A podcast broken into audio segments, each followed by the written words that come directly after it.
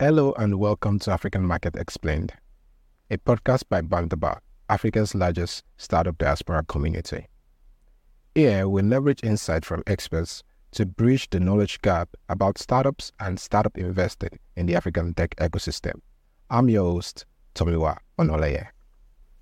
In the ecosystem, we hear a lot about founders raising funds, but not so much about the hard stories behind it. On this episode, we will be premiering a series on the fundraising experience of founders in Africa. To kickstart, I have invited a second time founder, Adeshina Adewumi, the founder of TradeLenda, to share his experience with us. Here's a taste of what's to come. I can remember when we were at that peak and we needed um, some good funds. I discovered that someone had been trying to reach out to me for months. And I just wrote something, you know, I said, oh, we need this, this, this is what we're going to use it for. And the person said, check your DM. And I checked and I saw that this has been trying to reach me. This was in December 2019. And I saw that this had trying to reach me since, um, you know, maybe July thereabouts. Uh, so for months, the person has been calling me, but I haven't been seeing the call for some strange reasons. Um, and then within 48 hours, I got the first cash, you know, to prepare us for. Hi, Adeshina. Welcome to Africa Market Explained. Hi, Tomiwa. Thank you very much for bringing me to this platform. Good morning, good afternoon, or good evening to our audience listening today. Yeah, it's good to have you here. Um, to start, um, can you tell our listeners a bit about yourself and the problem you're trying to solve at TradeLenda? All right. So my name is Adeshina. I'm the CEO at TradeLenda. And TradeLenda is actually entrenched in solving challenges, you know, in bridging access to market and finance for small and medium scale businesses.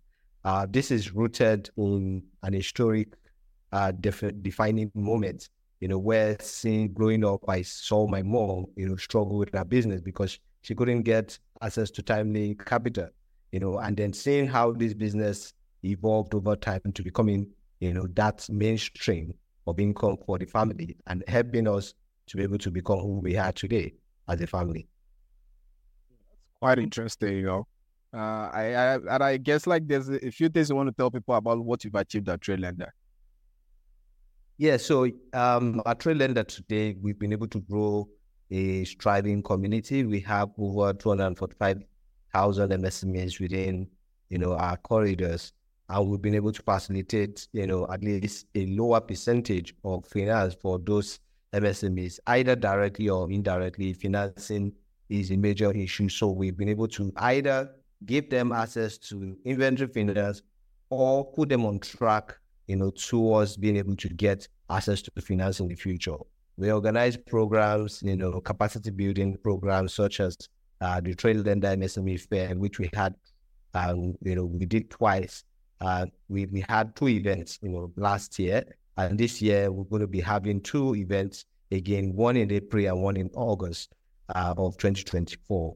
The goal is to be able to better position these MSMEs, help them to to stand a chance, you know, within a very highly competitive uh, market, as well as also, you know, struggling global economic challenges that we face, you know, not just in Nigeria, but across the world.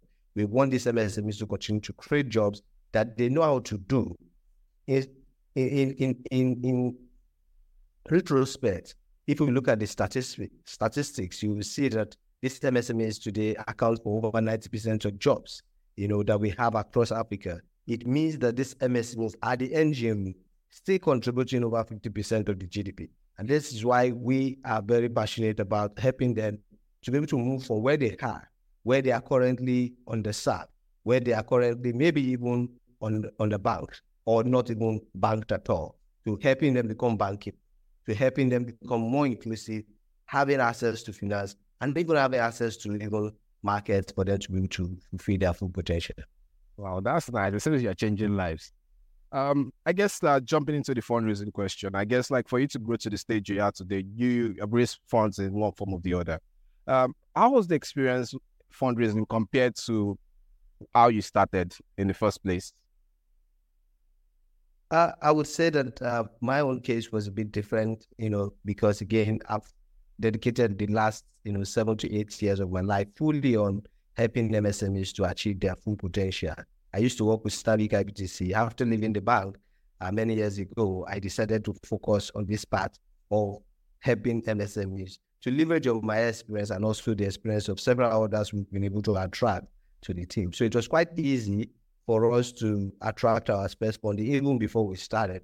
But the truth is, the global economic, uh, you know, challenges, you know, has kind of swept a kind of new way in the market. So a whole lot of people or new entrants are actually struggling to be able to, you know, get access to capital the way we had enjoyed it, you know, in the past.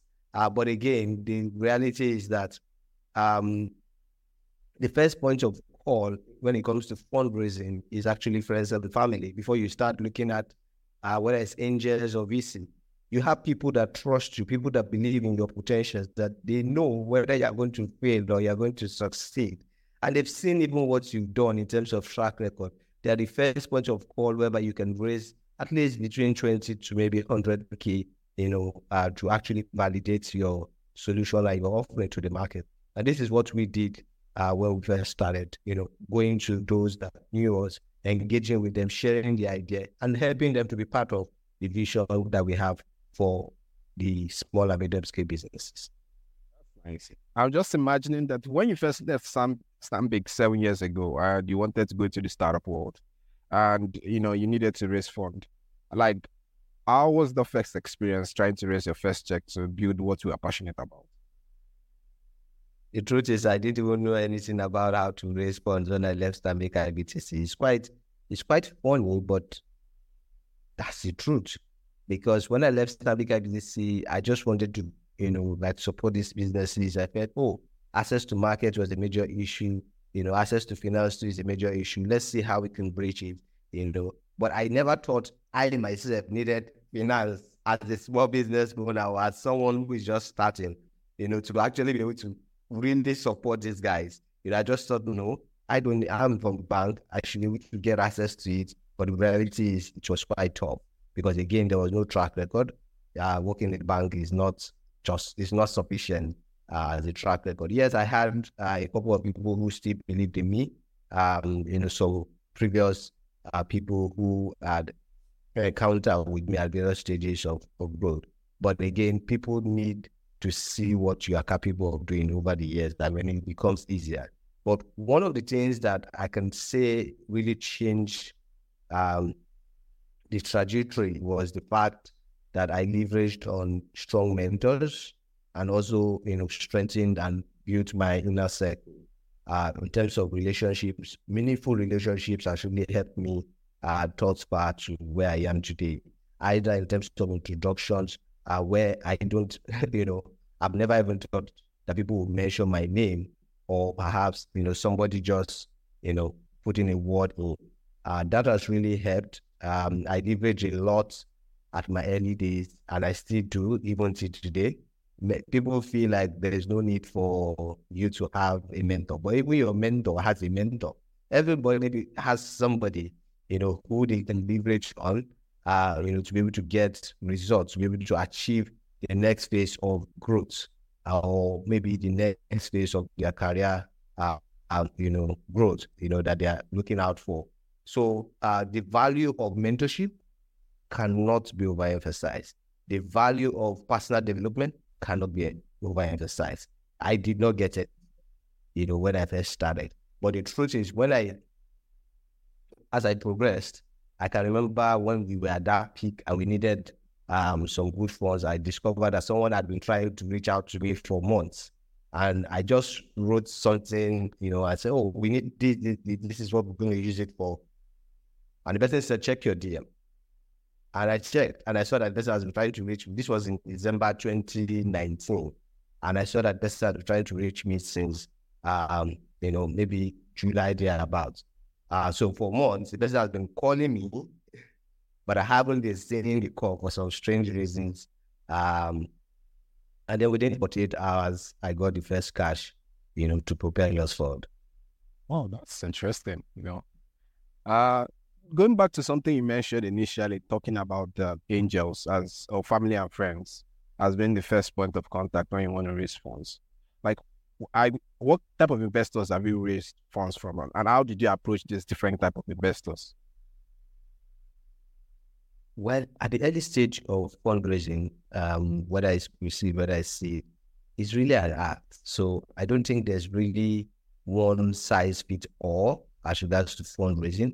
But what has worked for us is constantly putting, um, you know, what we do out there and people who are interested in the vision. Remember, not everybody likes to work with people doing financial inclusion. Some people are focused on just healthcare some people have a personal, you know, experience that whenever you talk about healthcare, they are ready to give you everything they've saved, you know, it as an investment to commit or to help you really, really solve that health challenge because they've experienced it and they don't want others to also go through it. Some people is financial inclusion because they've had that experience, you know, seeing how very little was able to prepare them to where they are.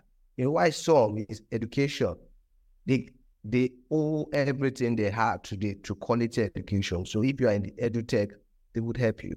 So for me, um, the first funding, like I said, that we finally received was just from a post. So it wasn't as if I was doing anything. But obviously, the person has seen our progress.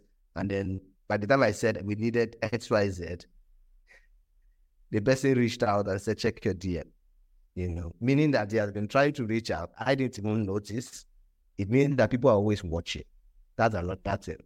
So whether or not you are actively trying to raise, people are watching, people are observing, you know, seeing how you are actually progressing. So when he said check your DM, um, I checked and then, you know, we met the next day and within 48 hours, like I said, from the time he said check your DM, I had cash in dollars, you know, with, know, with me for uh, an investment. And I think from from then on, um, we've raised from angels, we've raised from you know accelerator programs, we've raised from even proper VCs. Um, you know, so yeah, you know, but again, like I said, like I said, there's no um one size fits all. It's about you just finding what works for you. But the greater and stronger your network, the more easier it is for you to raise because those are the first people who observe it. Those are the first people who would also make introductions to the next people who can give you a bigger size ticket for you to achieve the next milestone. That's awesome. Um, t- touching on that last point you mentioned, talking about support. Um, I remember that uh, one of the things we've had several interactions from when you had were running One Kiosk Africa and now when you are having Bantaba you know talking so that we could leverage each other's network to to actually, you know, get that investor in through. Can you just touch a bit more about the importance of having a very extensive support when it comes to fundraising in Africa? Uh, so you know the way it works in Africa is um, we we are people oriented. You know, Africa is the like I don't say it's a nation. People think it's a nation, but it's not a nation. You know, it's a continent. You know that people you know, feel comfortable when they get, you know, introduced from someone they trust. So the key factor here is trust. So having a strong support system really, really helps. If you look at those companies who have done successfully well, um, whichever metrics you look at it, whether it's fundraising wise or maybe even uh, product wise, they're actually people who have built a strong community. It's either they harness the opportunity from the existing community that exists or they build theirs from scratch. So support system is very important. And this is what um, your platform, you know, and others, you know, have really provided uh, for entrepreneurs to be able to leverage on. Uh, you have a whole lot of them all across Africa. You know, if you want to raise funds from a foreign investor and there's no local person that believes in you, are that person will be skeptical because they don't know you. They don't, maybe they haven't even stepped their feet, you know, in Africa. They just hear about, you know, the issues and the challenges in Africa. They don't understand the market. They need somebody in Africa to be able to vouch for you, to be able to also commit that they also have a skin in the game uh, to work with you through this journey. And again, nobody knows it all. Uh, so it's always important that you leverage on the experience of others. You know, they might not be founders, you know, they might not even be investors, but again, have advisors or have people, you know, or a support um, system that you can always leverage on. Hey, thank you very much for that. Um, so to round up, talk, let's um, say, have something to say to the founders that are listening to us. Um, if you, what do you wish you knew now before you started fundraising? What are those things you think you, you should have known before you started fundraising? So fundraising is is is not the end game. The end game is staying alive. The end game is for you to have a product that the customer wants. Fundraising is just a catalyst to propel you to the next stage. One of the first mistakes I made, um, you know, in my previous startup, I was, you know, believing that, oh, fundraise, they grow, grow, grow, grow, you know, and it's very, very, um, very, very, it's something that is common, you know, within the tech ecosystem. You you get the fundraising, you are not sure if you actually achieve product market fit, and then you just burn cash. Um, for me, I strongly believe that that's not the way to go. And if you have investors who also think that's the way to go, then you need to actually be conscious that those are not the right investors for you. It has to be a blend of high growth and also sustainable growth. Because let's say, let's take for example those who are not generating revenue at all and have raised millions of dollars. They're still in the same position with those who have not raised at all today. So you need to be conscious about raising too much, raising before you need it, raising before you even achieve product market fit, because there would always be a need of where to spend the money. The question is, are you actually spending the money in the right place, or you just spending the money because the money is available? And those are mistakes also that investors make.